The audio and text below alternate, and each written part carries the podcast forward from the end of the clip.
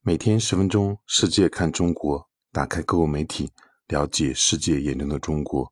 欢迎订阅关注。香港南华早报九月十一日报道，多年来，学生群体中普遍的近视现象，一直是中国要努力解决的老大难问题。有报道称，高中生的近视率超过百分之八十，这令中国西南部云南省的一所小学格外引人注目。据报道。这所学校的学生无一近视。媒体援引云南红河哈尼族彝族自治州平边苗族自治县湾塘乡湾塘小学校长孙富彪的讲话说：“我常跟孩子们讲戴眼镜的不便之处。我一直认为，呵护好孩子们的眼睛，是我们这代眼镜教师最想给他们的礼物。”戴眼镜的孙富彪说。他把重点放在让学生每天至少有三小时户外活动时间上，这与部分城里学生的做法形成了鲜明对比。该校教师杨清义说：“我们要求所有孩子下课后必须走出教室，哪怕是习静不习动的女生，我们都鼓励他们出去走走。”报道称，尽管这所小学的投资设施并不十分宽裕。但老师们还是尝试用许多创造性的方法来激发孩子们的运动热情。例如，有项活动是老师用大毛巾打个结，当成让孩子练习投掷的实心球；或者摆两块砖当球门，让孩子们踢足球。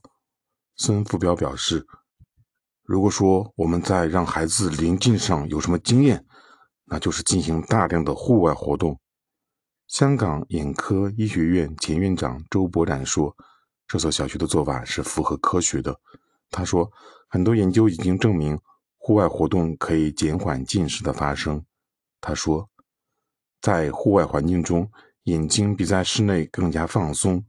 阳光中的紫外线有助生成可对巩膜生产产生作用的维生素 D。此外，阳光还会促进多巴胺的分泌。”而多巴胺是有助于眼睛健康的重要物质。他说，由于东亚地区的学生承担着严重的学业压力，很多学校难以保证学生每天有至少两小时的户外活动。我们需要实现学业和健康之间的平衡。云南的这所小学是寄宿制，因此校方还可以监督学生的睡眠等活动。学校要求学生每天睡十个半小时。比教育部规定的小学生每日睡眠时间长了半个小时。此外，该校也禁止学生把手机带入校园，学生们可以使用公用电话与家人联系。校长孙富彪说：“每天三小时户外运动，十个半小时睡眠，绿植环绕，没有手机，营养均衡。也许正是这些因素造就了孩子们的好视力。”据报道，中国官方统计数据显示。